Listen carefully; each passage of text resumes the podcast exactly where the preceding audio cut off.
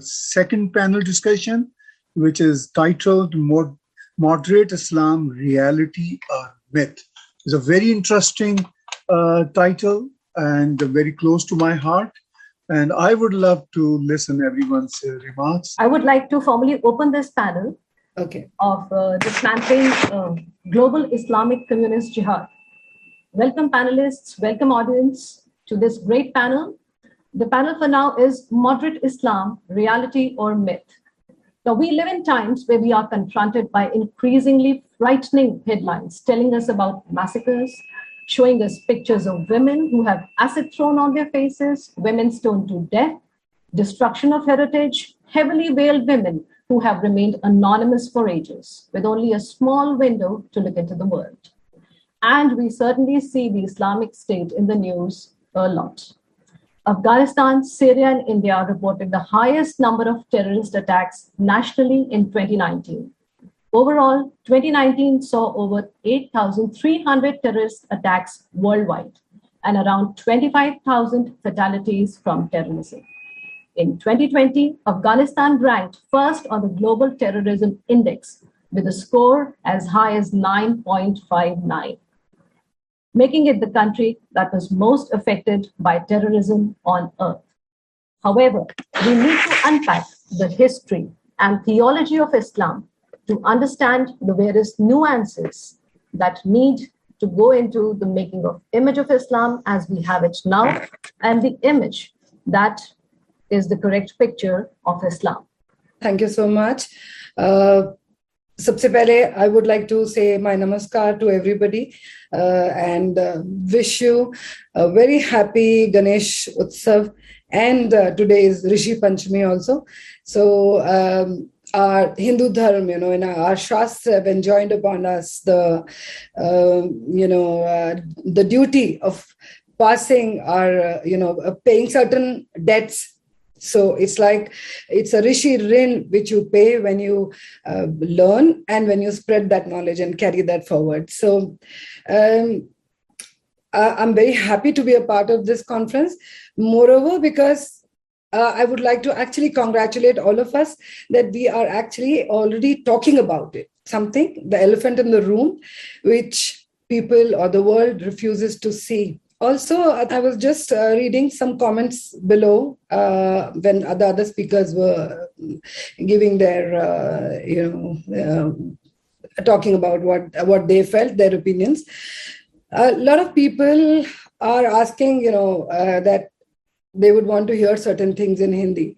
So I would try to, especially more so because all such crimes are, you know, against the Hindus, um, say, uh, happening largely in India, Bangladesh, Pakistan, and we are a Hindi speaking uh, belt. So they also need to know the real face. And that is why I'm talking about a little bit of the history. But I'll begin with um, where I come from. So I uh, belong to this clan, which is a ferociously uh, fearless clan of Khokars, which was the first line of defense uh, against all the invaders, like the whether it was Alexander, whether it was Ghazni, Gori, um, Aibak, even uh, Temur, and uh, you'll be very happy to know that the people, the the ones who killed uh, also were Khokars. 20 of them entered the camp, his uh, the war camp, and entered his tent and killed him. There was this uh, Jasrath Khokar also who uh, was a menace. He was uh, the biggest danger for the, you know, dangerous uh, kafir enemy of Timur and uh, Mubarak Shah. So we also have mentions of them in uh, Mubarak Shahi. Um, then even uh, Khusro writes about them that they were not annihilated and they were a constant troublemaker.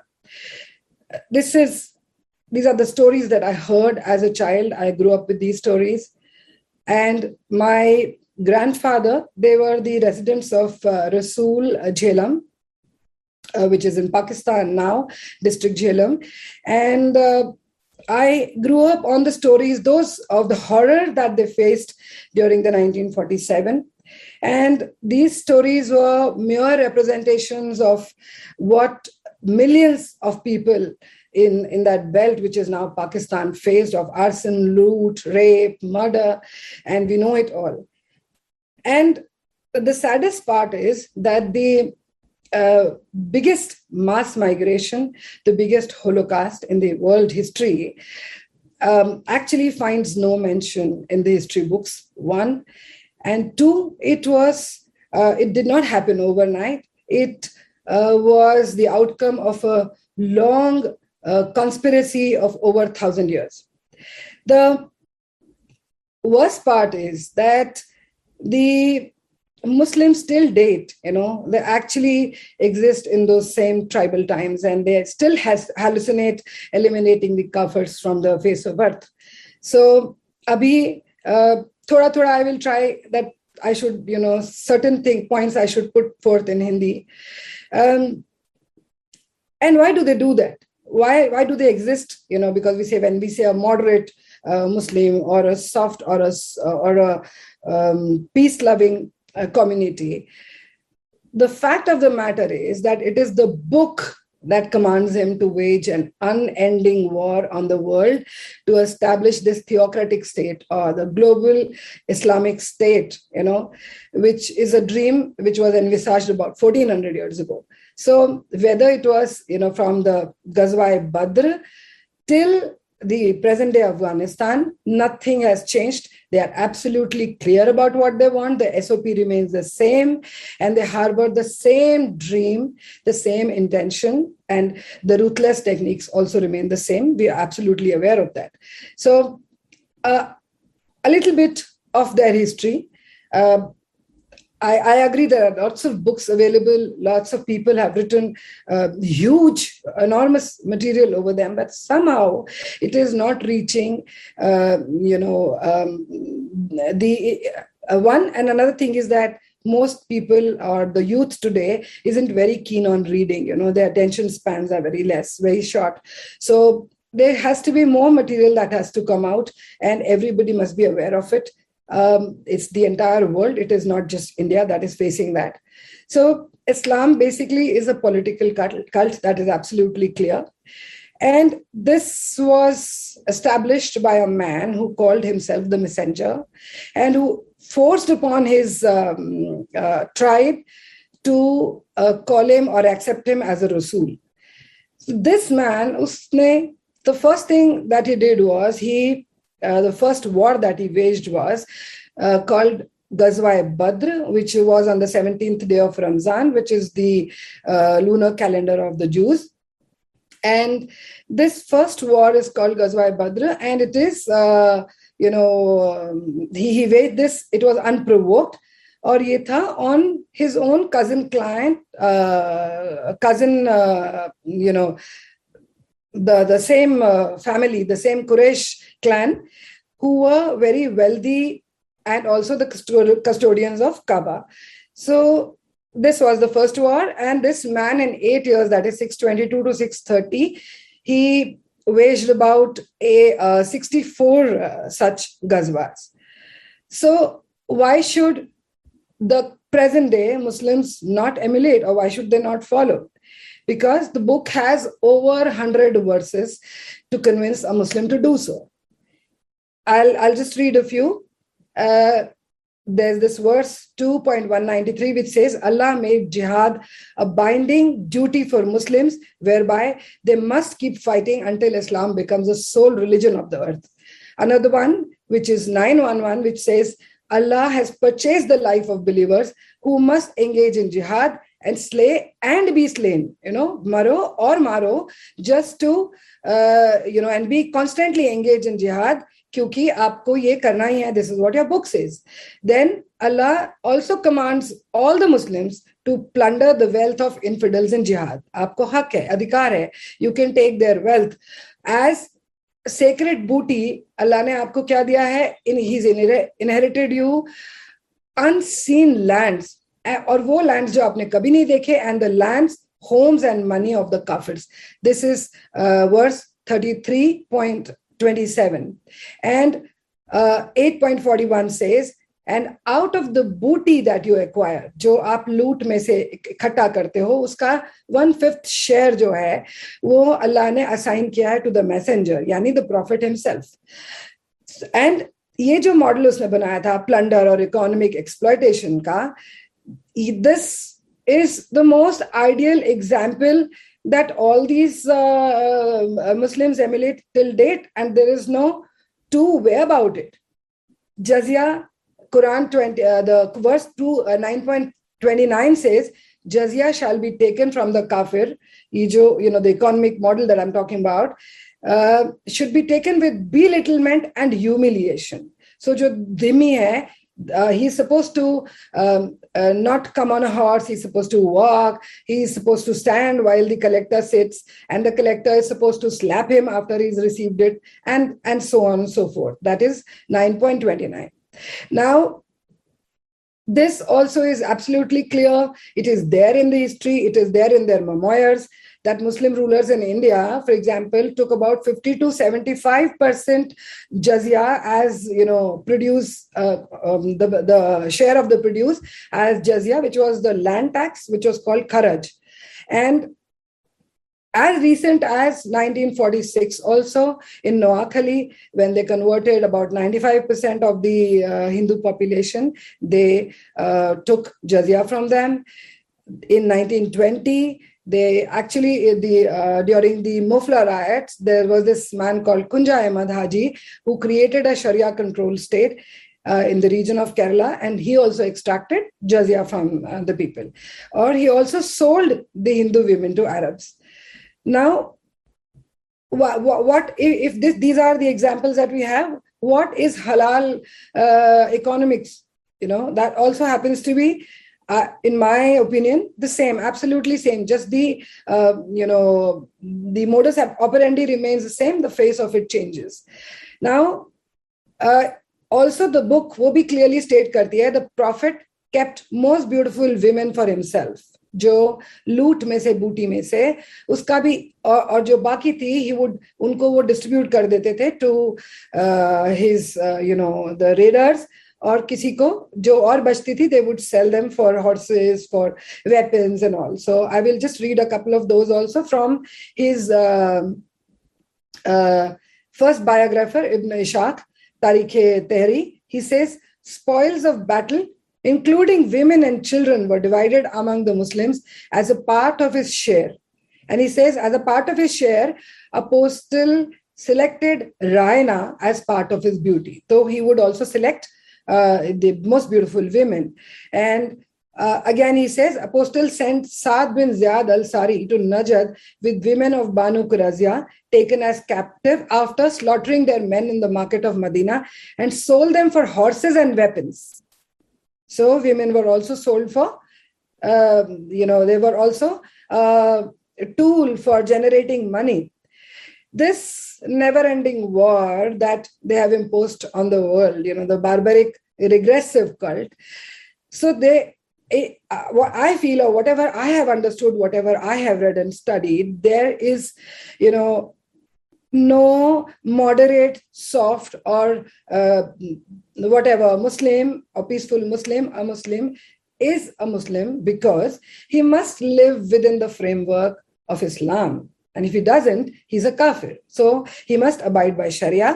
Simple words में अगर कहा जाए तो sharia is the law of Allah he has to follow the book और उसको सुनना कहते हैं द उसको जो uh, प्रॉफिट प्रॉफिट के डीड्स को एमुलेट करना. He has to ape he suppose to ape and copy whatever the prophet did that is why and that is sharia और अगर वो शरिया फॉलो नहीं करता तो he is no more a Muslim moderate और peaceful और whatever तो couple of uh, quotes from that 24.42 uh, 34.1 वो कहती है किताब के uh, क्योंकि उसको किताब भी फॉलो करना है तो किताब कहती है कि heaven earth and all on it belongs to Allah Then 6.165 says, Allah made Muslims inheritors of the earth. And 2.55 says, He has promised Muslims to make them rulers of the earth. When the book is saying that, which moderate Muslim or a so called peaceful Muslim would deny this? And if at all he says that it is misinterpretation. So let let him only explain it to us. What what do these verses mean? Let him come forward and say, no, this is not meant. Uh, this is not supposed to be this, and let him defy it. Let him stand up against it. Okay, so he's not a Muslim anymore if he does that. So people. Now another example: people of all faiths uh, had uh, would worship in the pagan shrine called Kaaba. So we also have his uh, biographer Ibn Ishaq uh, he's dedicated uh, pages and is described how that was broken, how uh, the prophet himself उसने कैसे सारे idols काबा में जो थे 360 उसने कैसे तोड़े how they were broken how they were burnt or kaise his son-in-law Ali stood on his shoulders to tear off the idol of uh, their god called Hubal. So this also is absolutely uh, clear in the book also by uh, the there are plenty of uh, you know verses which have explained that too. Now, if I was to ask, if that is what he did, he first he broke that and he created the first mosque.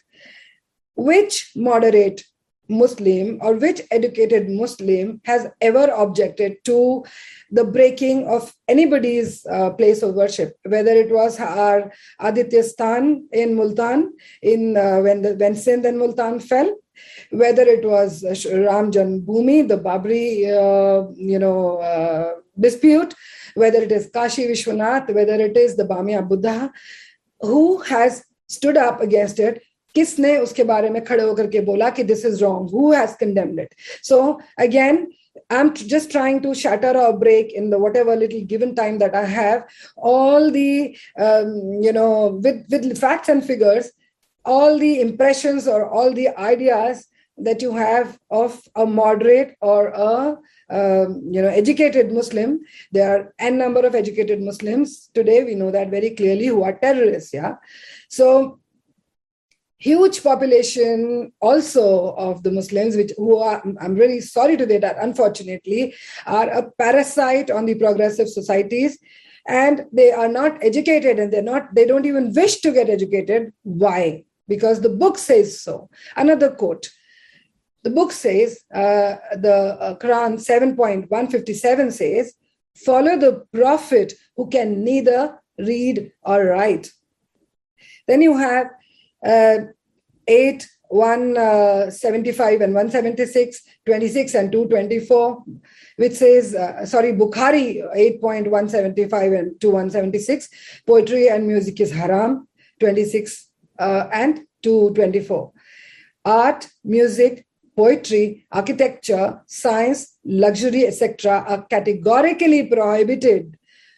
43.33 to 35, 6.32 who and uh, another one which is bukhari 7.49 says who thinks that musical instruments are lawful? Whoever believe among them that the musical instruments are lawful will be destroyed and transformed into pigs and apes.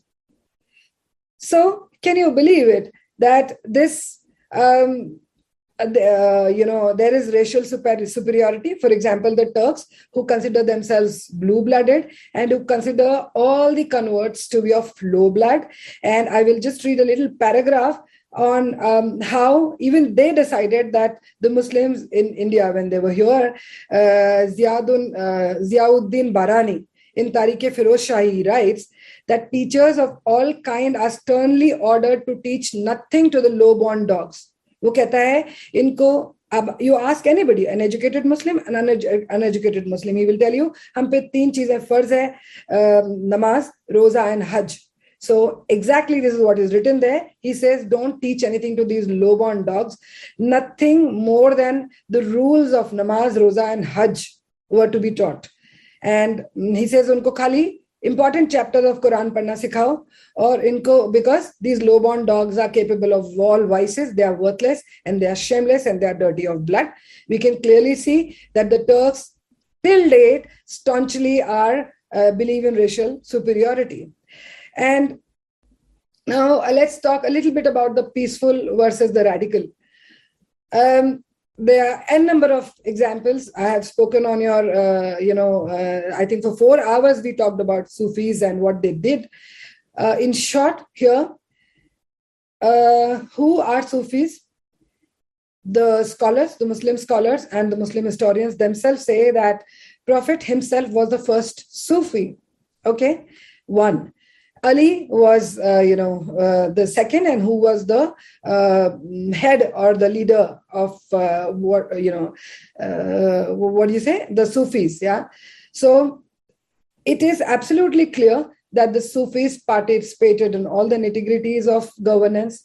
They took share of loot of uh, you know, and they accepted uh, booty. They took share of booty. They accepted women as gifts, and till date they play important role in power struggle. We are absolutely we we absolutely know that very very well. I will just you know i will want to uh, share a few things here with you about that.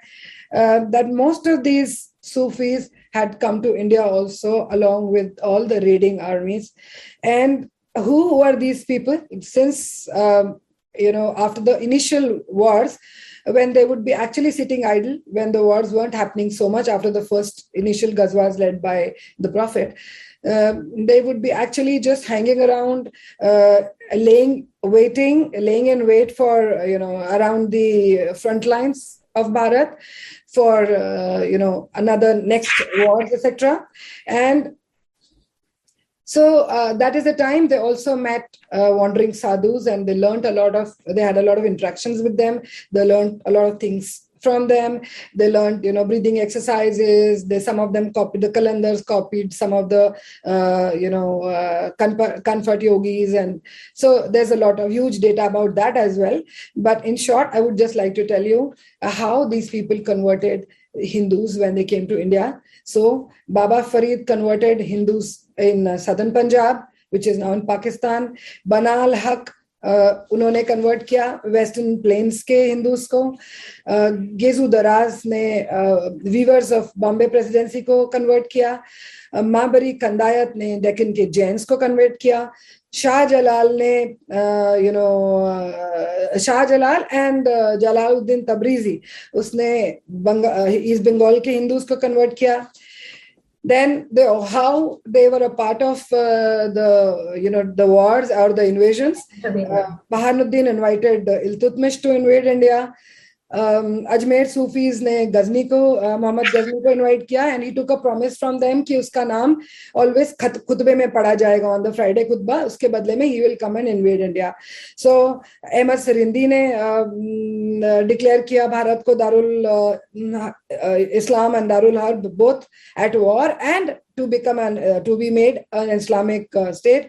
And he was the first one who had actually emphasized on jizya Shah Wali Ullah ने अब्दाली को invite किया उसके बेटे ने बरेलवी को बनाया और Barelvi you know he appointed Barelvi Barelvi ने about eighty thousand jihadis mind you in the nineteen eighteen century अगर अस्सी हज़ार जिहादी बनाए थे तो what would happen what would the numbers be with the kind of rate that they multiply in Dr. Elst is an Indologist and one of the few Westerners to actively defend Hinduism.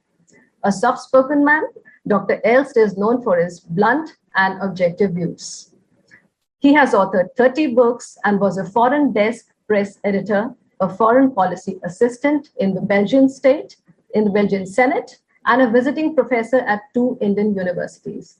Welcome, Dr. Elst. Uh, Dr. Elst, one hears a lot about the different kinds of Islam. How many kinds of Islam are there, and which are the correct ones? And uh, well, Yes, it's a very good question. How many kinds of Islam are there? Well, you see, you have a superficial division in several tendencies like uh, Shiism and Sunnism. But uh, ultimately, there's only one Islam. And so there are differences about uh, dots and commas. But the belief that Muhammad was the prophet, that the Quran is the word of God, that is common to them all. And so, as um, the Turkish president uh, Recep Tayyip Erdogan has said, there is only one Islam. It is an insult. It is a it is a an insulting imposition of Western values to uh, pretend that there are different kinds of Islam and that one kind of Islam should be promoted over other kinds. So there really is only one Islam. Of course, uh, there are people whose behavior, whose writings um, give occasion to characterizations like extremist and moderate. That is true. But if you look more closely, those are not different kinds of Islam.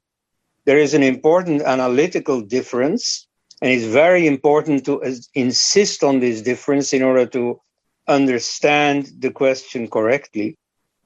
Namely, the difference is not between extremist and moderate Muslims. No, it is between a strict interpretation of Islam and a weak version of Islam, where Islam is, is espoused in name, where lip service is paid to Islam, but in fact, many non Islamic values are brought in. You see, uh, why are people, uh, for example, why are people enthusiastic about music? You see, as the earlier speaker correctly said, uh, music is not Islamic. Know, just just recently, the Taliban in in Afghanistan have again uh, murdered or otherwise terrorize several musicians, and so uh, music is un-Islamic uh, because the Prophet couldn't stand music. This probably had to do with his own neurological disorder that explains the hallucinations which he interpreted as hearing the voice of God. Now, of course, that's that's that's a deduction that we can make from Islamic scripture. None of us was present there, so this is a hypothesis. But at any rate, the Prophet disapproved of music. And so, because Islam consists essentially in imitation of the Prophet, therefore the Taliban or the Ayatollahs in Iran, all serious Muslims disapprove of music. Music is intrinsically un Islamic. Now, what to do with all these moderates who do practice music? And you even have specific types of, of Islamic music or Sufi music like Qawwali, like Sema, and um, uh, so they are forms of compromise between Islam and normal human nature is naturally inclined to music, to enjoy music, to make music. And so some people born in a Muslim background still have that normal human tendency to music. So those people may, under social pressure, pay lots of emphatic lip service to Islam but what they are actually doing is un-Islamic and remains un-Islamic. And so if I say music is un-Islamic, then of course some soft brain will come in between and say, oh, but I have a neighbor and he's a great singer and he's a fervent Muslim. Well, you see, he misunderstands. Okay, on the one hand, he may call himself a Muslim. On the other hand, to the extent that he enjoys music, He's not a Muslim, he's just a human being. So that distinction should always be carefully made. You see, this behavior, like, for instance, music, like tolerance of other religions, for example, which indeed you do find among many Indian Muslims. You see, they can perfectly tolerate having a Jain neighbor or a Sikh neighbor or whatever. Um, that is just a human tendency. That's not Islamic. And indeed, in Islam, you have always movements to promote real Islam, to fight these, these soft, these humanistic tendencies. Like um, in, in, in India, you have the Tabligh movement. You see, as you may remember, uh, among Hindus, there was the uh, reform movement Arya Samaj, which was very active in what it called shuddhi, or purification, which meant a reconversion of converts to Islam back to Hinduism. Right? So And this was possible because many Muslims were only very superficially Islamized and had retained many of the Hindu customs of their ancestors. And therefore, for them, it was not a big step to reconvert to Hinduism. So, in order to combat this tendency, Muslims said, well, you see, we have to Islamize the Muslims. We have to make the, the nominal Muslims, the Muslims in name only, more conscious of real Islam. You see, we have to we have to uh, not drown them, but immerse them in real Islam and make them real intolerant Muslims. So that's the Tabligh movement. Yeah, a recent uh, leader that was uh, Maulana Wahiduddin Khan, whom I regret to say was very feted by Hindutva leaders. You see, thinking that, oh, if they could humor him and appease him, he would bring lots of Muslims not into Hinduism, but at least into some some some arrangement with the Hindu movement.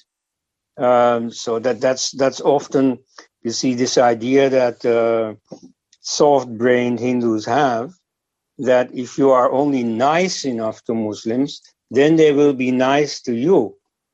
And so that's uh, that's only true if you deal with Muslims who are not really Muslims, who have not really been immersed in Islam. But so real Islam is intolerant. Is intolerant to music, uh, is intolerant to gestures towards the kafirs, the unbelievers, and so on. There is only one uh, real Islam. Now, you can compare the role of real Islam in the life of ordinary Muslims to um, a box that is being passed on in a family from generation to generation. This box contains a poison. Now, the first generation, like let's say the first converts, who only convert under duress, under social pressure, or even under physical uh, force, um, they simply convert to Islam without actually believing in it. Then their children go to the madrasas and so on. And so after a few generations, they're fully Muslim. They have completely forgotten about their non Muslim origins. But you see, they're not really fanatical yet. But you see, this box, which is Islamic doctrine, is passed on from generation to generation. Then one day, some, you know, usually a teenage uh, boy uh, gets enthusiastic. You know, he, he gets religion and he opens the box and he sees what Islam really stands for. And he becomes enthusiastic for this real Islam. And so then he joins the Taliban or Boko Haram or Al Shabaab or the Islamic State. And then you get real Islam in action. Then you get terrorism and so on. Um, so this is not to say that there are no moderate Muslims, only they are only moderate because they're to the extent that they're not Muslims. But you see, in human nature, all these strange combinations exist. So among Muslims too. Uh, so theologically, there is really no problem. Islam is Islam, and it's a very straightforward subject. You see, I myself have essentially lost interest in Islam maybe 20 years ago, simply because it's such a simple topic you see, after a fairly short while, you have simply understood. And by the way, I am very fortunate, you know, to see many young people like the the, the, the, former speaker who have delved into the subject of Islam and who are now um, now uh, translating this this information about Islam for the present generation. So the, the information about Islam is available, remains available, becomes ever better available. There are websites specialized in discussing the different problems with Islam. But so ultimately, I for myself have decided well, essentially everything about Islam has been said. Um, now we me- merely have to see what policies follow from this. And so that is more a human problem. You see, um, you know, how, how do you tell Muslims this? I mean, you shouldn't throw them all into the Indian Ocean, of course. I don't think anybody in his right mind is saying that. Uh, but what should you do? You see, should you prohibit Islam from being taught in school, for example? You see, that's again a very far reaching uh, step to take. Some people do advocate that. Uh, should you rather as I tend to say, uh, emphasize scientific education, teaching the scientific temper, not only you know devoted to to ridiculous superstitions, but really to to the hot issues like Islam, and show the contrast uh, between what Muslims believe and what may really have happened. You see, Muhammad did not hear the voice of God. There is nothing in the Quran that shows it to be a prophetic book dictated by some supernatural being. No, it's entirely the uh, product of a 7th century Arab businessman. There's absolutely nothing in the Quran that goes against this. So you see, this should widely be taught. So the policy of appeasement of Islam that is what should stop. If you treat them as normal human beings, and if you treat Islam as one of the very many doctrines that human beings have thought up, then already the, the most fundamental step uh, has been made. So otherwise, you see, of course, Islamic terrorism, Islamic riots create certain practical problems. For that, you have a security apparatus. And so let them do their work. That's not my job. But the ideological job has far more importance long term. You see, if you do like, like for instance, the Americans after 9-11, you know, you deploy lots of military power. Well, that, that has a short-term result. Can't deny that it has had some results. Like initially, they beat back the Taliban in Afghanistan. Initially. But then they did nothing of the necessary ideological work, not as propaganda among Muslims, but especially not in their own decision centers. And so all the successive American presidents and their entourage, they have consistently cultivated misinformation about Islam. Oh, Always saying, oh, Islam is a great religion, but the Muslims are great fools. The Muslims have misunderstood the Prophet and so on. That's all nonsense. You see, if they misunderstand the Prophet, well, that's a good thing. You see, if they take the Prophet seriously and follow his example, just like the, the Prophet destroyed all the statues in the Kaaba when he transformed this pagan place of pilgrimage into an Islamic place of pilgrimage. That way, all the Muslim conquerors, Aurangzeb and so on, Mahmud Ghaznavi and so on, they have destroyed Hindu temples or the Taliban have destroyed the Buddhas of Bamiyan and so on. That's because they take the example of the Prophet serious. So that's the real problem. If policymakers in America or indeed in India had understood that, they would have made big strides towards solving the problem. That unfortunately has not happened, but that's what uh, what I keep working on. Right. Uh, so essentially, uh, to to quickly answer your question, there are moderates within the Muslim world, but that is to the extent that they are not um, not Muslims. Uh, you can well, yeah. One final comparison: the effect of alcohol on people, particularly on driving. You see, some people they can drink themselves totally drunk and then take their car and drive home safely somehow they know how to pull it off other people by contrast they may have drunk very little or they may have drunk nothing at all no matter what you do they are a danger on the road that's very but well between, said but Dr. between these two extremes for most people obviously alcohol has a negative effect on your driving capacity. So similarly, the Islamic doctrine has a negative, a fanaticizing uh, effect on your attitude towards other human beings. So thanks for your attention. Uh, thank you, Dr. Elst, for this wonderful exposition. I really liked your take on the Arya Samaj Shuddhi movement, the Tablighis, and the, what you said was simply convert, people simply converted without believing in Islam. I really liked your take on that. Uh, I would now like to invite Dr. Bill Warner to the panel, and uh, I would like to introduce him before that.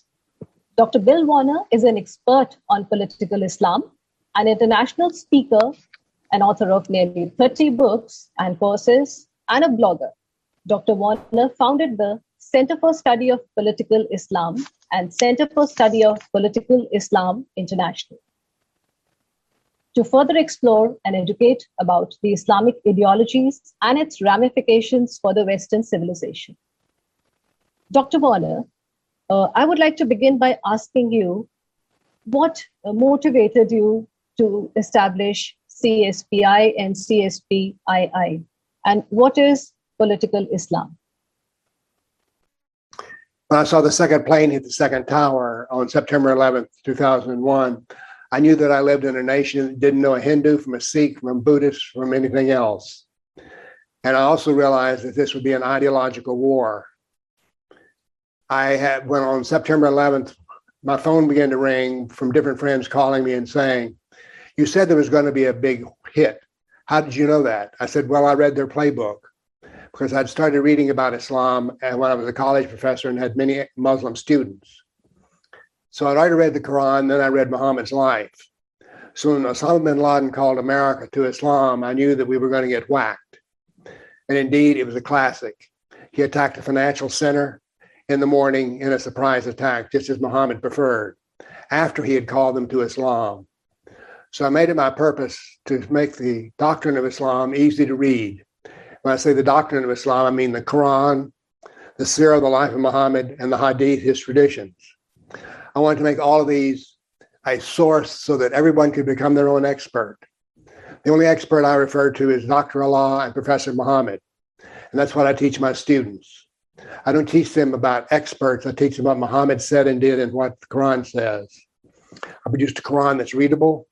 So therefore, my students can discuss Islam in basics and on the basis of not what a Muslim says, particularly a moderate Muslim. They can do it on the basis of what they find in the doctrine. Now, to the point of view about what is political Islam, I read religious literature all my life. I was raised a, a, Christian, and by the time I was 16 years old, I was teaching the adult Bible class. I've studied the Torah, I've studied some Hindu scriptures, I've studied uh, Zen Buddhism. So, religion is very important to me. It is, although I do not now have a religion, I think it is a good thing because it teaches morals and brings a unity to a nation if done right. So, the thing that struck me when I read the Islamic doctrine for the first time was how much of it was about me and you, not about how to be a Muslim. When you read a Buddhist sutra, it becomes a doctrine that is concerned with being a better Buddhist. But over half, 51% of the Quran Sirah Hadith text is voted to the Kafir. As a matter of fact, the word kafir is so important. I went through and counted up how many times that it's used. It's used 345 times in the Quran to designate an unbeliever. So I'm a kafir and you're a kafir. I call that part of Islam that deals with the kafir political Islam. Why do I call it political? Because it is definitely not religious. Let me give you an example between the difference between political Islam and religious Islam in America now, it's quite common, not, not, in America, but in Europe, it's quite common for Muslims to commandeer the street and do Friday prayers. And some people say, well, they need to do that because their, their God commands them to pray on Friday. The prayer is Islamic, is religious. Commandeering the street and shutting down the traffic is a political act. So we need to see that there's a political part of Islam that affects us. I could care less about the religion of Islam. I don't care if they get 72 virgins or whatever else. I simply have no care about their religion whatsoever at all, other than to say it's not attractive to me. So, what's important about Islam is what it says about you and me. I'd like to add something here about what's important about what we're doing now. we are the 5% talking to ourselves who are the other who are a member of the 5% and what i call the 5% one of the things that's happened in 20 years since 9-11 is that many people now know the doctrine of islam but i find this the higher you go the less they know i literally created this rule because of talking with a general one time about political islam he knew absolutely nothing and didn't want to talk about it but I found that if you talk with soldiers who had been in Iraq or Afghanistan, that they knew more about Islam than the generals did. So the only we're involved in an ideological war. The only way we're going to win is to convince our leadership the the the true nature of Islam, which everyone on this panel knows about. So what we have to do is we have to democratize our information so that everyone knows it. I, for instance, am all for Islam being taught in the schools. And when I say Islam, I mean teach them who Muhammad was, teach them what's in the Quran. Because I found that once people, and by the way, I know a Christian who has converted 2,400 Muslims to Christianity. How does he do it? He has a two hour method he uses in which he gets Muslims to educate themselves as to who, what's in the Quran and who Muhammad was. He does this in a very slow method using asking of questions. This is ideological war. Now, most people don't want to know how to convert anybody. So he's been ineffective other than having personal success. But what I'm saying here is, is that most Muslims know nothing about Islam, and the best way to de-radicalize them, a poor term indeed, is to teach them exactly what is in the Quran. It is my experience that jihadis know the Quran very well. Jihadis understand the doctrine very well. So we need to take the knowledge that we have and make it available to all. And when I say all, in particular, our leaders, this is going to be difficult to do because in the United States, people such as myself are called racist, hater, bigot, Islamophobes. So people don't want to hear me. If I tried to speak on a college campus here in the United States, there would be a there would be if not a riot, at least protest. The United States is slowly giving up on critical thought, which is a tragedy because the cornerstone of our civilization is what I call the golden rule, treating others as you would be treated. And our intellectual cornerstone is critical thought. We're giving up on critical thought. Now, Muslims' civilization is based on a dualistic ethical principle. That is, you treat another Muslim as a brother, but there are 13 verses in the Quran which say that a Muslim is never the brother to a, never a brother or a true friend of a kafir. So that's the nature of Islam, and we need to understand that. So what we have here is a lot of knowledge. We now uh, can. Uh, Dr. Warner? Uh, yes. Uh, I would like to ask you a question which only I think you can answer very, very well. And uh, it is this that uh, a non Muslim is standing on the outside of Islam and looking in. How does one arrive at an appropriate lexicon or a terminology to define Islam? Very important question. Very important question. Aristotle, one of the great reasons, one of the great philosophers of the West, taught that naming was one of the most powerful things you could do. For instance, we use the word terrorism. It's not terrorism, it's jihad. We shouldn't use the word terrorism because what's the difference? I could be a terrorist, but if you're a jihadist, you have an entire doctrine behind you. If you're so, therefore, it's an ideological war, and we need to deal with those who know Islam best, and they happen to be the jihadis. We need to explain to all people what the nature of Islam is and what, and for instance, another thing we don't want to do is use modern Islam or radical Islam. You may think that cutting off people's head, heads is radical, or flying planes into building is radical, but it is not radical. It is normative. There are two kinds of Muslims, basically. The when you read when you break the Quran down into its early form, Mecca, and then the latter form, Medina, you discover that in Mecca there was no jihad.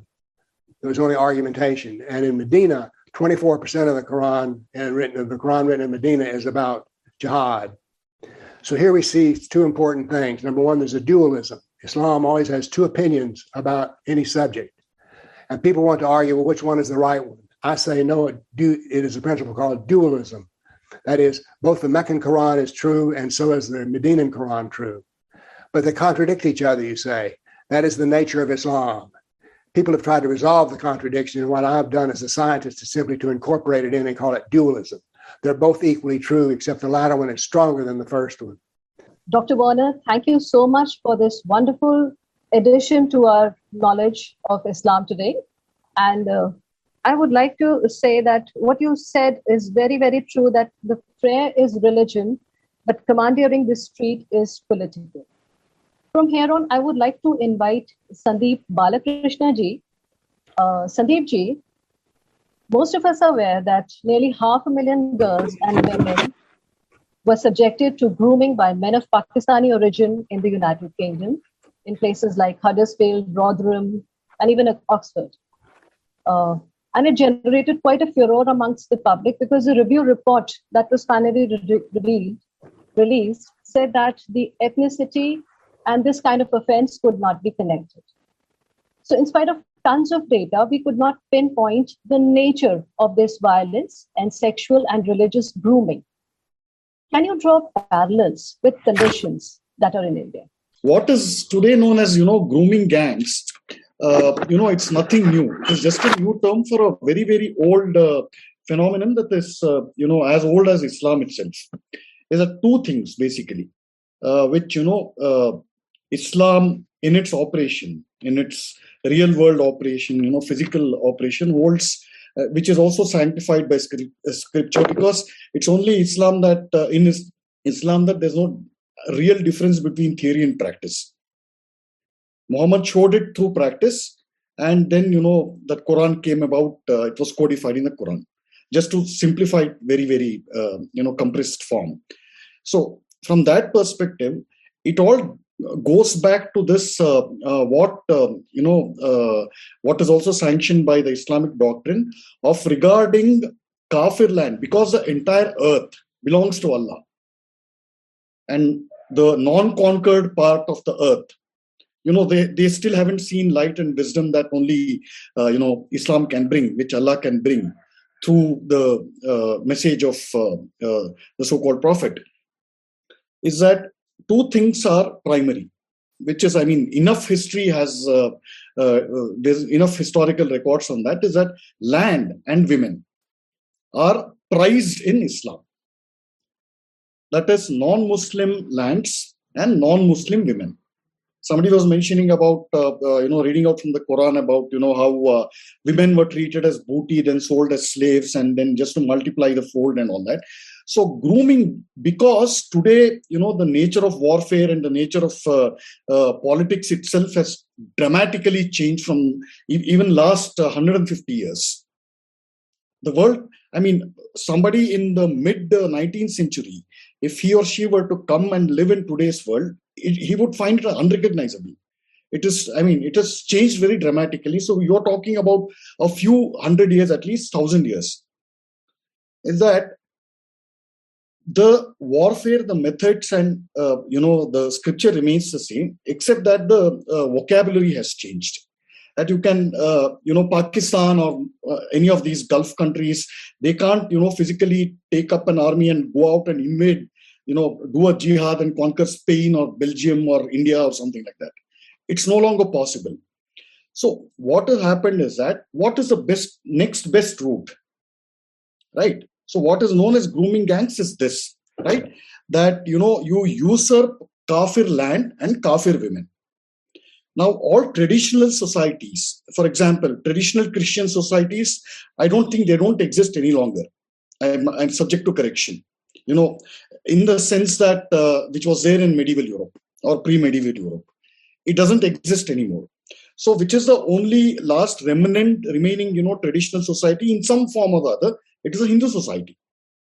So let's look at you know the European or uh, the Western uh, uh, societies which have you know largely discarded any notion of Christianity or any notion of religion. Uh, both in their uh, uh, politics and in their the way their society actually functions, the values they believe in, their lifestyles and everything. So they are unable to come up with you know or or even study at any rate or the notion that you know these these grooming gangs there is a scriptural reason they do this. That you know it is drilled into them. What what in india we call you know uh, the west calls it uh, grooming gangs. Here we call it love jihad. So this is what I keep saying, and I've written fairly uh, on, on multiple occasions that for the longest time, India is the only country which has actually shown the entire world how to deal with Islam.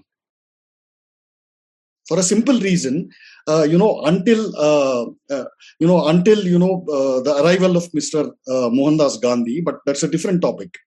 So we have shown the world how to actually deal with Islam in a very, very highly effective way, and uh, because India is unfortunately the biggest victim and the last survivor of Islam. None of the ancient civilizations which first came into at the first contact with Islam, they were wiped out. So they don't have no, there are no living beings to actually tell their tale. We continue to do that. We have that.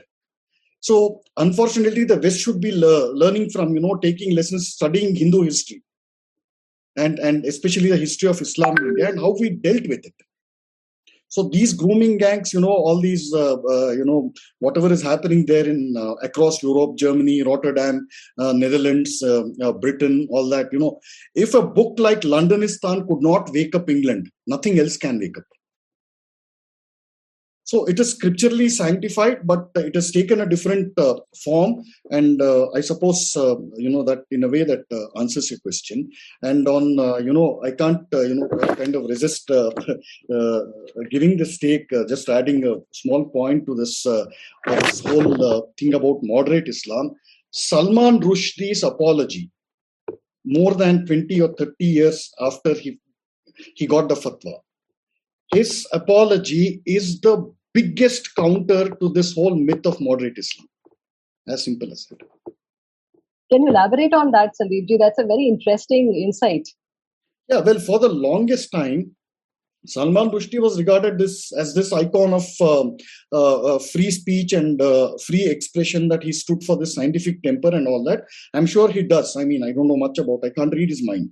But the point is that he was funded by the British taxpayer for more than two decades, all because the Ayatollah Khomeini in Iran, he put a fatwa on his head saying that, you know, I'm going to kill you. My boys are going to kill you. They're going to do a jihad on you for writing satanic verses.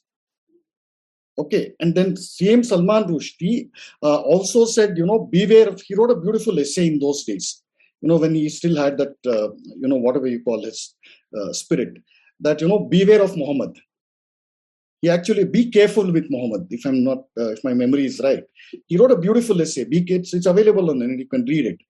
From that to nearly 30 years later, he gave an apology to you know uh, the same clerics. Khomeini is a cleric, basically the most bigoted kind of a person you'll ever find.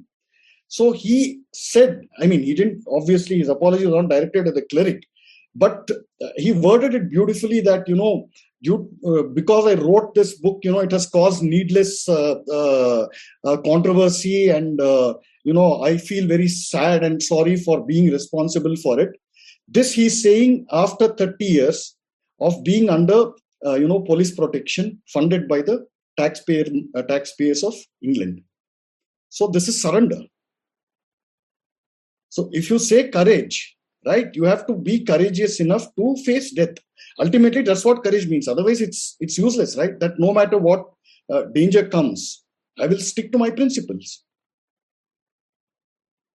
So there you, that, that punctures your whole thing of moderate islam right? Look at it in whichever way. Sandeepji, that's a wonderful take on uh, moderate Islam. And I would like to come back to you with another question after I have spoken to uh, Abhas Maldahiyar ji, a very dynamic next speaker. Uh, Abhas ji, welcome. Abhas ji is a self-professed, self-professed ex-Marxist, practicing architect, urban designer, and author. He's a part of the design team of the Namami Gange project and has authored five books, two of which are yet to be published. His latest work is an ex-communist's manifesto. Abhasji, uh, my uh, question to you is, uh, Dr. Ambedkar read political Islam very closely when he called out the Moplah riots for what they were. Can you tell us more on this? And why are we in denial of Moplah riots for what they were? Uh, as far as Mr. Ambedkar is concerned, and his opinion about uh, a thing called political Islam, I would say that uh, he had dissected uh, the subject very clinically and he had gone into the depth of it and what the problem was. And what really becomes very interesting is that uh, there was a period when he was, in fact, considering to convert to Islam. Uh, there was a period in his life. But uh, after 1930s, uh, from 1940s onwards, when he came across um, his detailed reading of the subject, his ideas changed drastically. And um, if uh, I look at the current liberal gang of India or the way they work and the way they are very fond of using the term Islamophobe, perhaps Ambedkar would be one of the tallest Islamophobe of the current time, even bigger than Veer Savarkar. So uh, uh, when I was discussing the same subject with some other panelists on some news debate, I was told that you know it's not of any good cause to to cite Mr. Ambedkar or Annie Besant or any particular people of that era because it's their opinion what they have written and they are not the facts. But uh, even if we keep them aside uh, for a while, that if we keep aside that what Ambedkar said or what Annie Besant said or what other people were saying about the whole episode of the Moplahs and whatever happened, uh, then also the facts are very, uh, very, uh, very criminal in nature because the biggest problem is that uh, uh, this event happened. Of course, it was a great act of criminal character upon the Hindus, but the way it was buried under the carpet of uh, buttressed with the support of the secularism or whatever we may like to call it it is one of the biggest crime which has happened to the hindus uh, and there can be no denial that we saw one of the worst phases the i see that the way the academic has been crushed um, it is certainly a very bad phase for all of us now if I just go back to uh, if I start looking at the numbers that what happened and how the things were. So around 2,500 Hindus were slaughtered as per the records. These are the written records, and of course the numbers would have been more. Around 26,000 had fled down as refugees. Around 2,500 uh, were forcibly converted. There were sexual assault on the female, and hundreds of Hindu mandirs were destroyed completely. And uh, what is very interesting that uh, these all happened in the wake of the Khilafat movement. Khilafat movement was a movement uh, which is known as Khilafat, but actually it was a Khalifa movement, and um, it was a movement to safeguard the uh, the caliphate of the Ottomans. And um, uh, when the whole Turkey was uh, working very hard to throw up the caliphate, it was somewhere down in the south, not even the north, which is closer to Turkey the Muslims were mobilized and uh, they were said that you, you are going to fight for the caliphate and um, uh, we will support you for the caliphate. And the Congress uh, went on to support under the leadership of Mahatma Gandhi. And um, uh, they were, uh, in return, supposed, to support us for the non cooperation movement. So it was more like our national interest was bought uh, um, at the cost of saving religious ideologies or principalities, which is lies in the caliphate. Now, the and what is a very uh, uh, and uh, uh, when we further go into the reading of the works of Dr. Ambedkar, he has given a very interesting point that there was a case where it was said that why you guys are addressing Mahatma Gandhi as some kind of Mahatma, right? He, as per the Islamic doctrine or the Islamic ideas, he's not even supposed to be seen as Mahatma. So, in fact, the person who was, uh, for, let's for a time being assume that Mahatma Gandhi had certain great reason or something. He was doing something good. But in fact, Muslims were not even open to see him as his own kith and kin, like how uh, Ambedkar rightly said that uh, uh, Muslim cannot see a Hindu as his own kith and kin and can't see India as his own motherland. It comes, uh, and if he's a true Muslim, uh, it's uh, all based on the idea of how good you are following the doctrine. So certainly, what Mahatma Gandhi was doing was not even keeping Muslims very happy uh, uh to that great extent because they had to call him Mahatma and many other things. Uh, but at the same time, uh, what I would see that it was more a principle of, of al-taqiyya, which they were trying to follow. That the whole idea was to use the political Islam to the greatest force and then ensure that the caliphate is enforced. Now, if um, uh, I go back a bit to the history of uh, who the Moplahs were, so in, uh, in the Malayali terms. They were the guests or the people who had come across, and perhaps they are the one of the oldest uh, the Muslims who had touched the Southeast Asia. And um, uh, of course, uh, uh, we have certain documents which even speak about um, how there was an interfaith marriage. You may call it stupidity or generosity or whatever. certainly, tolerance would wouldn't be a right word. But yes, there, there was an interfaith marriage and a lot of conversions also happened, which people often say there was a willful conversion and not more. And but when the Europeans came into the picture, things started changing because the Europeans certainly had a very different game plan than the Hindus, because they, of course, uh, all the missions which were out, they had certain different purpose. Whether you read Columbus or Vasco da Gama, their purpose was definitely different, which was coming from the European Renaissance, and something more was there on the plate. And so, for them, the prosperity of the Moplahs was not to be seen as how the Hindus had been seen. Hindus had, had helped them really grow their businesses, and the business had, and there was a whole trade route between the Gulf and India where all these things were happening. But uh, the Europeans started putting the cap. And uh, once the Europeans started putting the cap, the, the Hindus then came to support it. And uh, later on, after the Khilafat movement, the things got propelled. And um, uh, initially, even the Hindus uh, were also quite, uh, and there was a factor of definitely a factor of the operation. There was a factor of operation which they were talking about, but that also has got a different picture altogether. but um, initially the Hindus were supposed to uh, support in those rebellion, but uh, when the atrocities started happening, like this whole uh, what you whatever you call a non-cooperation or khilafat, whatever was happening in the God's own land, it was really bringing a lot of brutalities up, upon the Hindus. And the if you just go on to the read the records, it's uh, it's very disheartening because uh, of course, uh, uh, from the day I have been told that uh, uh Mr. Ambedkar would be having uh, his own opinion or any person would be having opinion, then I have started looking into what exactly those people have to say who face the atrocity. So uh, there, there's a very interesting letter which the Rani of Nilambur wrote as a petition to the Lady Reading, and it has been documented in the book of Gopalan Nair. And she gives a complete detail of the atrocities. She says that uh, but it is uh, it is possible. Is it possible that your leadership is not fully appraised of the horrors and atrocities perpetrated by the fiendish rebels of the many wells and tanks filled up with the mutilated but often only half dead bodies of our nearest and dearest ones who refuse to abandon their faith of our fathers. A pregnant woman cut to pieces and left on the roadsides, and in the jungles with the unborn babe protruding from the mangled corpse of our innocent and helpless children.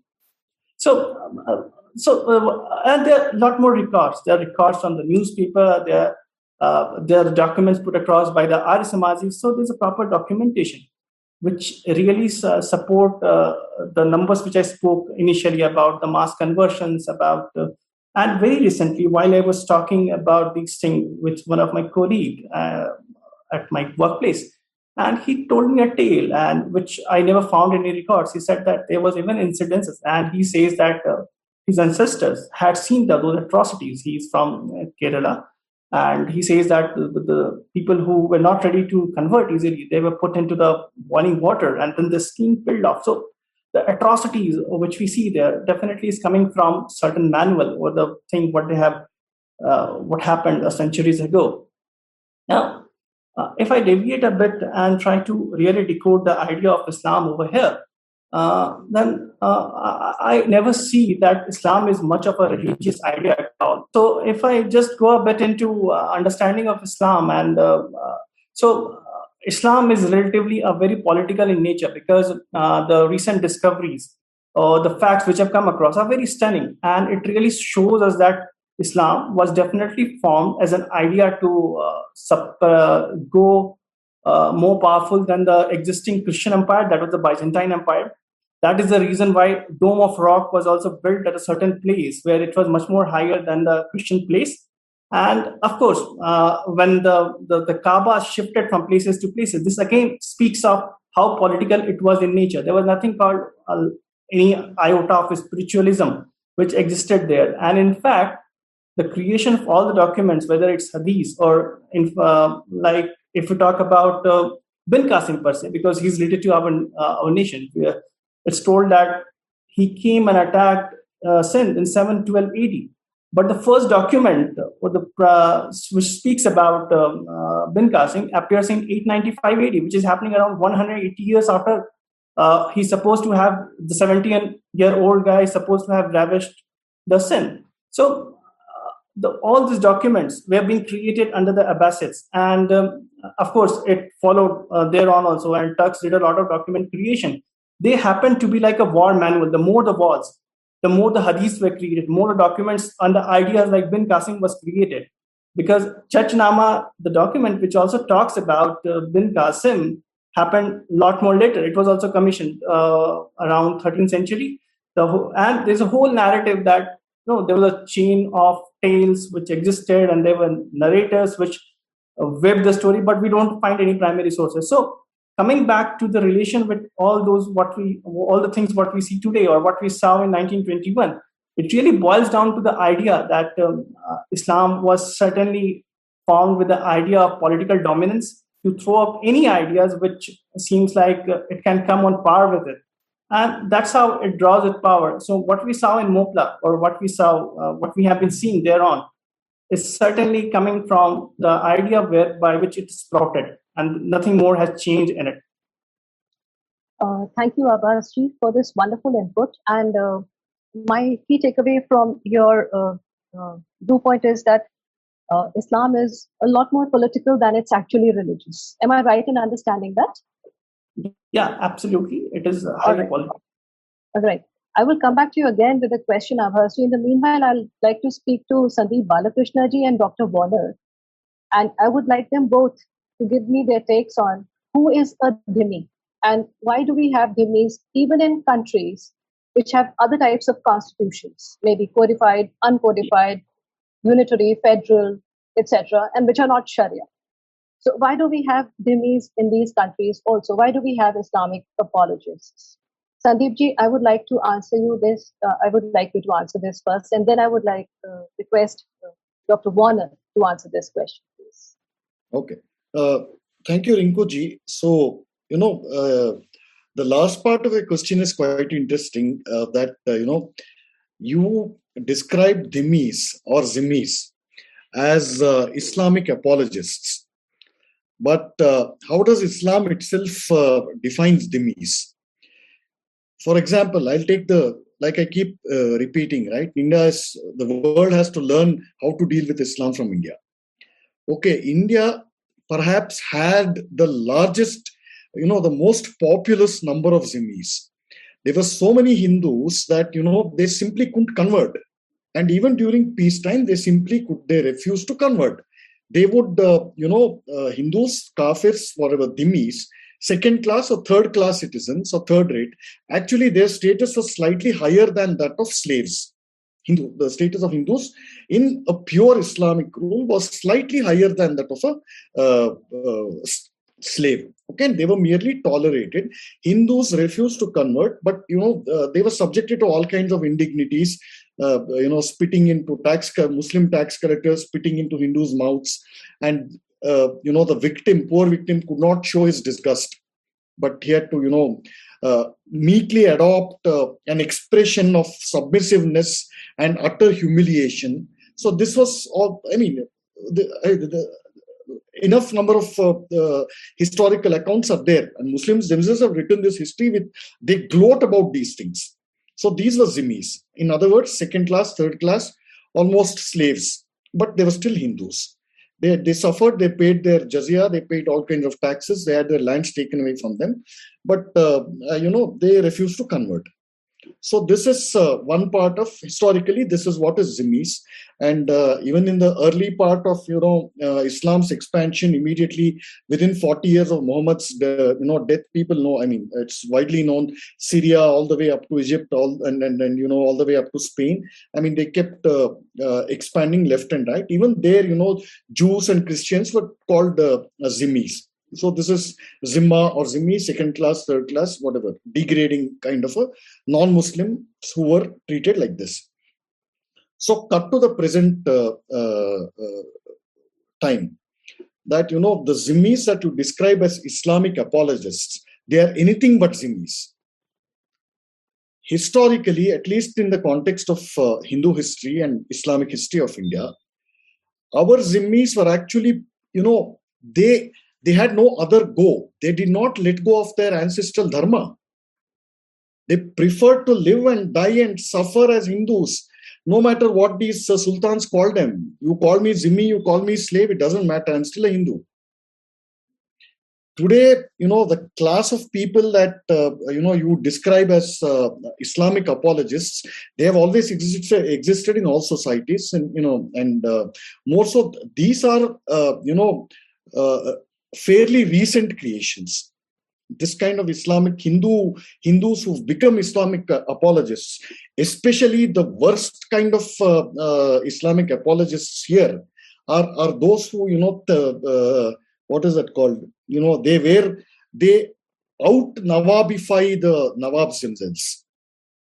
I mean this has a fairly and the greatest uh, representative of that in recent history was uh, nawab nehru or jawaharlal nehru so he was an icon for all these islamic apologists in india basically.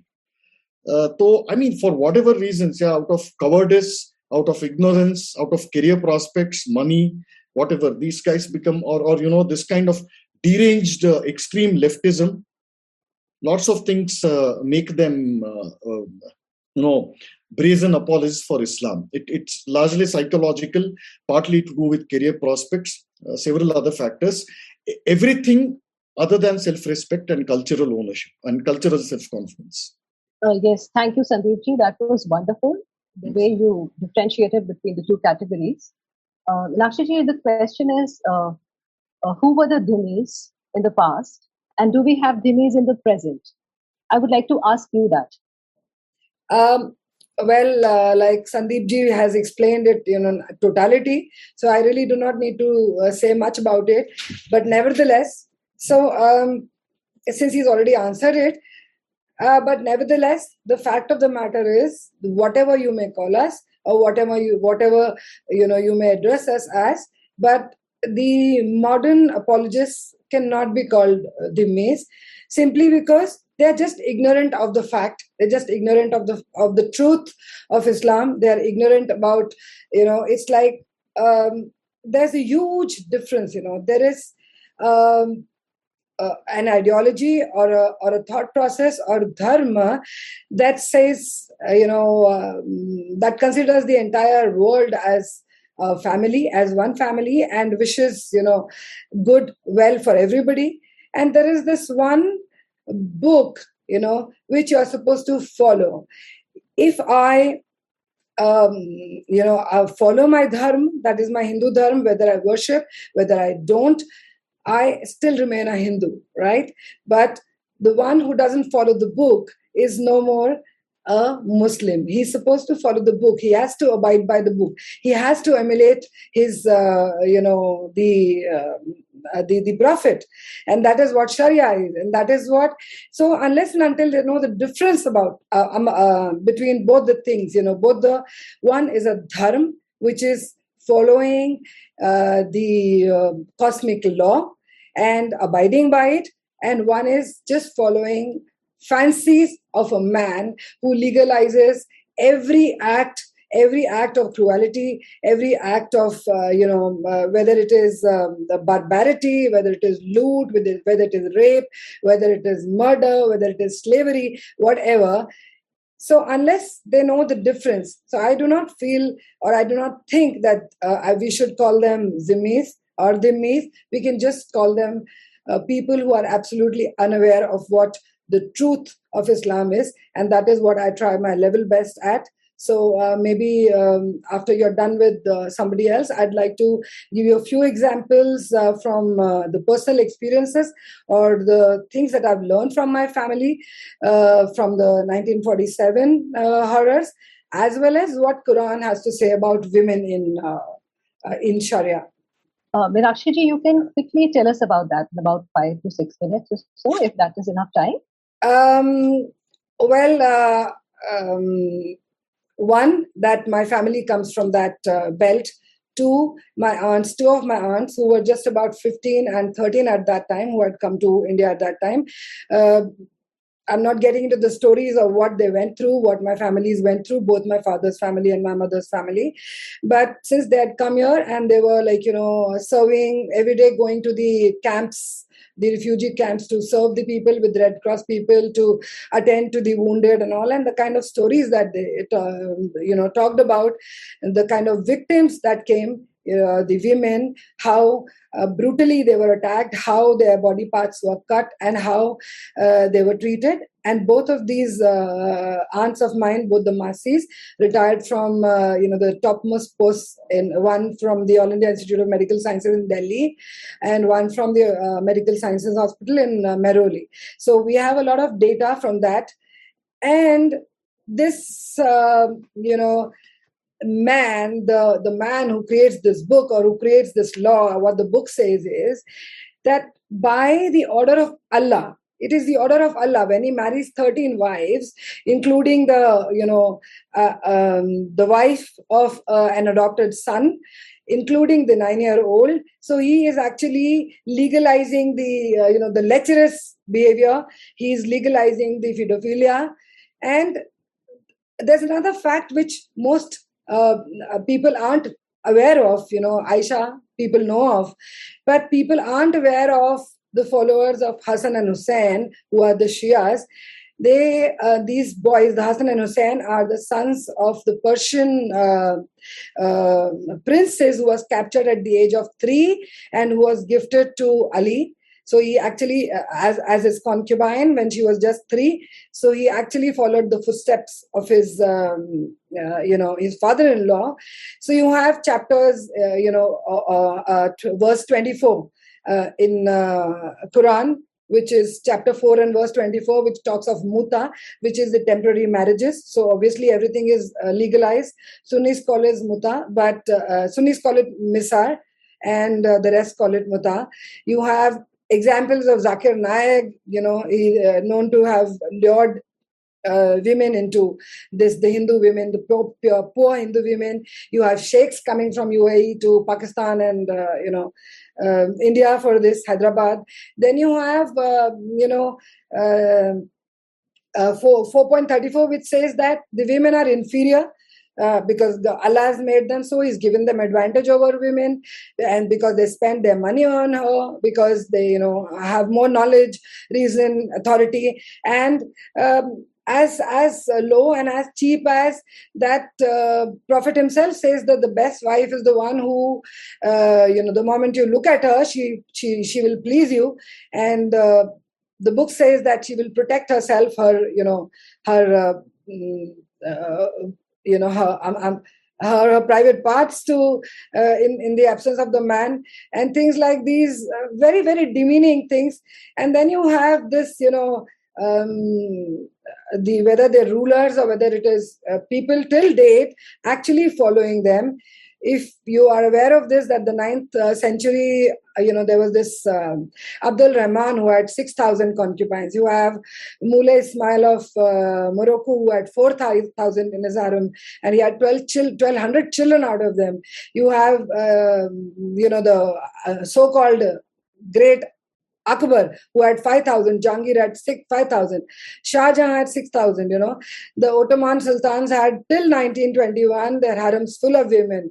You have in 1954 also you have the Nawab of Bahawalpur Sindh who, is, who has 4,000 of them. So this modern version of grooming or whether you call it the, you know, uh, using takia for love jihad or whatever, it is absolutely, there's no difference in um, in the way a Muslim thinks today the whatever acts uh, he does you know and women for that matter cannot even uh, call their polygamous husbands as cheat. That is haram. Anger you know you're expressing your anger on the polygamy is haram. Marrying a non-muslim is haram. So all this adds to the demographic changes in any part of the world. And these you know invaders also following the their prophet they captured lands invaded, they invaded they enslaved you know people. They made uh, them more bloodthirsty bhi records hai that you uh, when you capture someone you actually make him more bloodthirsty. You say um uh, uh, uh, convert is more of a Muslim than uh, the original Muslim, you know. So you have this huge example of this Janissary um, of the Ottoman Empire, which is uh, via which they actually won uh, the Byzantine Empire, the Constantinople. They could they could capture it. So uh, they would, you know, uh, ca- um, capture about eight, ten year old uh, boys and uh, castrate them or or not castrate them, and they would actually train them to be fierce jihadis. And they used people, the people of a land to actually defeat the people of the same land, you know, the natives of the same land. So this is what even Firoz Shah Tughlaq did, you know, in India. So he had about two lakh uh, slave boys. So there are many such examples, you know, it's like an endless uh, discussion. But in my opinion, uh, as to whatever I understood, whatever I learned, also uh, since we are into hotel and we have a lot of uh, you know hotel industry we have a lot of people a lot of muslim especially in bombay a lot of women uh, coming to us every day for jobs you know and um, 99.9% of them are uneducated. They're, they're young and divorced. A mother of two at the age of 20 half of them uh, some some some also burned physically assaulted.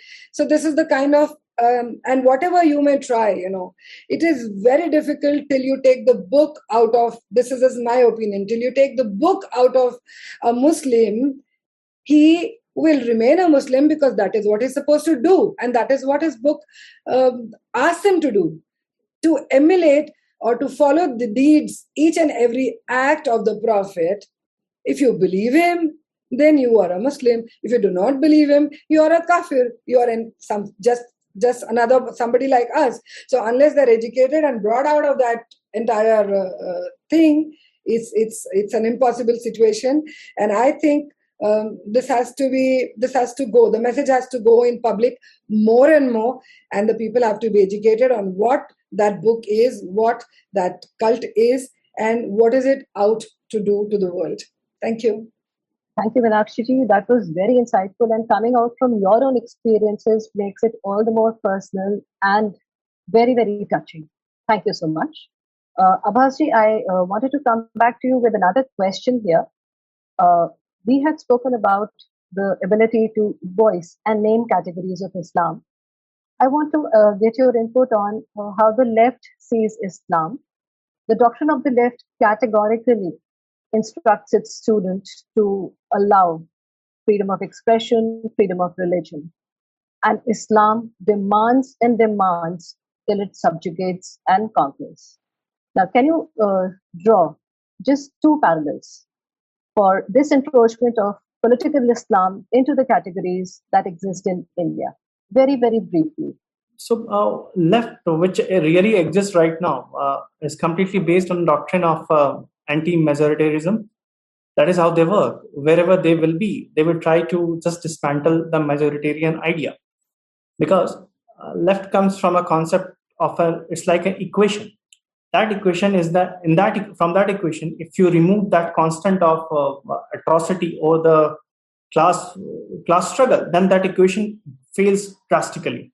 So for that equation to work the class struggle needs to go on and on. So then when the class struggle needs to go on on, it depends on the classes which they are trying to make. Now, when it comes to India or the subcontinent per se, or rather, we should just focus on India right now. It is the Hindus who are the majority of the people, and by nature, they have been whatever you may like to call them, docile or someone who, at least for certain centuries, have not been that reactive to the situation. That you know, sub chalta hai wala attitude has really carried on forward. This is a truth, and there is no denial to it. I accept it completely. And when this happens, they will try to really bring down the Hindu ideas or the, the idea which is the majoritarianism because they go back to the focus, uh, their focus goes back to the cultural Marxism, or uh, if you want to take the deconstructivism of Derrida, uh, which uh, Derrida's works were more of uh, radical Marxism, what we can say, from which the postmodernism takes a lot of clues from. So it's based on the idea of uh, that the, the society is based on the customs traditions or uh, created by the wealthy people it has nothing to do with any other essence than the wealthy people or uh, the, the majority of the people who really set the parameter So for the left to work and this uh, the class struggle to go on and on, this majority needs to be brought down. And in order to bring down the majority in India, it's definitely Hindus. And like Ambedkar had categorized uh, all the dharmic faiths of India under the Hindu category that time when he, uh, he put it across in the constitution. So uh, it really affects all of them, whether it's the Buddhists, whether it's the Sikh, or each and everyone coming from the Indic faith. And then uh, they will get onto the propagandas like uh, uh, it was during the CAA, isn't it? That uh, it was said that La ilaha illallah Muhammad Rasulullah is a very secular kind of notion. So politic that is how the political Islam was injected into the veins of already the people who I do consider that are Dhimmis, because my understanding of Dhimmis is something very different. So, uh, they were being uh, they got carried away and we saw a lot of tweets and a lot of articles and a lot of things which happened around it. So that was one of the case. Then again you see a lot of opposition uh, to the whole fractions of hindutva which comes from the so-called left. Now if we just pick one of the peg of this whole uh, narrative they say tuske now, the people are saying that uh, uh, they are trying to dismantle Hindutva. Fair enough. Like many say that Hindutva is all about the Hindu nationalism. Okay, take it away. Now, but they say that we are very happy with the Hinduism because Hinduism is something which is very pluralistic and it is a very pure form of religion and whatnot. They say it good about it when it comes to the tweets and the things. But in action, Audrey Truschke goes on to write an article uh, saying that the situation of Nirbhaya and many other uh, female in the society is as equivalent as of Draupadi. So what he did, she did here is that she not only demonized our Shastra, that is of the uh, Mahabharata, and how the Shastra perceive uh, the, the, uh, the female as, but she also showed the Hindus by default are like that. So it is a truth that those people or who want to side by the left or want to be called as a left are not even standing by the Hinduism, but their whole idea is to dismantle this idea of Hindutva Again, if I go a bit back to the Moplah situation, it was a Moplah situation of which had made Savarkar really dwell into the idea and come up with a new notion of Hindutva, which was far different than what Chandranath Basu had coined in 1892. Right? Many people, I'm very surprised that all these academicians are not even aware that Hindutva was first coined in 1892, not by Savarkar. Savarkar just popularized in a different form. So what it did, it was in opposition to uh, the very strong world political Islam which was brewing back then. So then they said that you know Hindus need to be politically active and be united. So and it went on and on. The prophecies of Savarkar kept on becoming truth. And right now, if you uh, remove this quotient of Hindutva, that is when this political Islam will step in because Hindutva is a kind of barrier to them. And uh, it, it, really sets a case very right for uh, like for example, we are right now um, uh, Audrey is talking extensively, uh, has been talking extensively about Aurangzeb. Now, she's a female. She talks about the the, uh, the atrocity by Hindus upon the female, quoting our Shastras. But she is a fangirl of Aurangzeb, who whose own Fatwa Alamgiri extensively talks about the sex slavery and whatnot. So even if you are a rational one, a true left one, like anti-religion per se, then that is how you need to work on. But it's not about left or right too. They will turn into a rightist where needed. They will turn into a leftist when needed. But the whole idea is to bring down the, the majoritarian force which exists as a cultural safeguarder of a particular nation or a society. So this assault is um, uh, uh, this idea to go hand in hand with the Islam is no sympathy to the Islam because the Muslims are most persecuted by the communists. You look at the Soviet, you look at China. So that's how the case is. So uh, we all are not living in a pool of paradise. Internet has uh, uh, internet has really brought the things so open, open to us. A lot of texts are there. So we are completely aware of what is there on the ground. True, true. That's very well said, Abhasji. And that kind of uh, uh, brings us to the summation of this panel also. And you've already summed it up for me the Islamist communist jihad. You have uh, done it so well for me. Thank you so much. So uh, we'll just wind up this panel, and I'd say just this bit that censoring ourselves to please the Islamists, the pro-Islamists, or the radical Islamists, or the moderate Islamists is an underhanded subversion of democracy, and an attack on free speech, and jihad of the pen and the tongue, which operates, which operates through our own hands and without free speech, you no longer have a republic or a democracy. what you have is only a tyranny. With this, I would like to wind up this panel. I would like to thank Dr. Koenraad Elst, Dr. Bill Warner, Sri Sandeep Balakrishna, Sri Abhas Maldahiyarji, and Sushri Meenakshi Sharanji. Thank you, organizers. Thank you so much. Namaskar. Jai Hind. Jai Bharat.